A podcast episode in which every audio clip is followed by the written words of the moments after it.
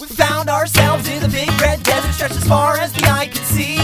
When a cactus turned around, looked us right in the face and said, "Listen, boys, you better leave, 'cause there's nothing out there but sand and also pirates, desert pirates."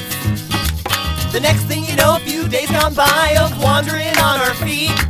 The compass steered us wrong and we got no clue, and we got no food to eat.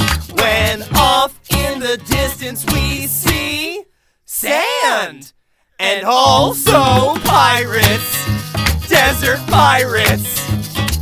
They put us in chains and they dragged us away. They said, "We're taking you to our ship.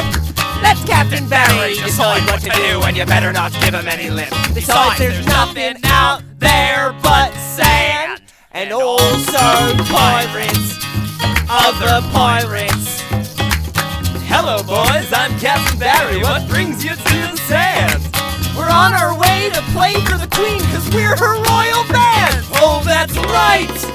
It's her birthday! How could I forget? What a fool I have been! She deserves a gift! Give her anything you want that you could find upon my ship! Except for that lamp? I really like that lamp. It's my favorite lamp. Well, the Queen collects letters, she's got A through R, so we'll take the S from your ship. That's a fine gift, my brave new friends, but how can we travel on a hip? I guess we'll walk through the sand with all you pirates. That makes us pirates!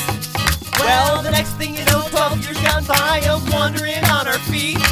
We're starting to starve, and that's when Marv said, "Let's pick someone to eat." And we all voted for Carl because he's broccoli, a big hunk of broccoli. But wait, Carl doesn't have to get hurt.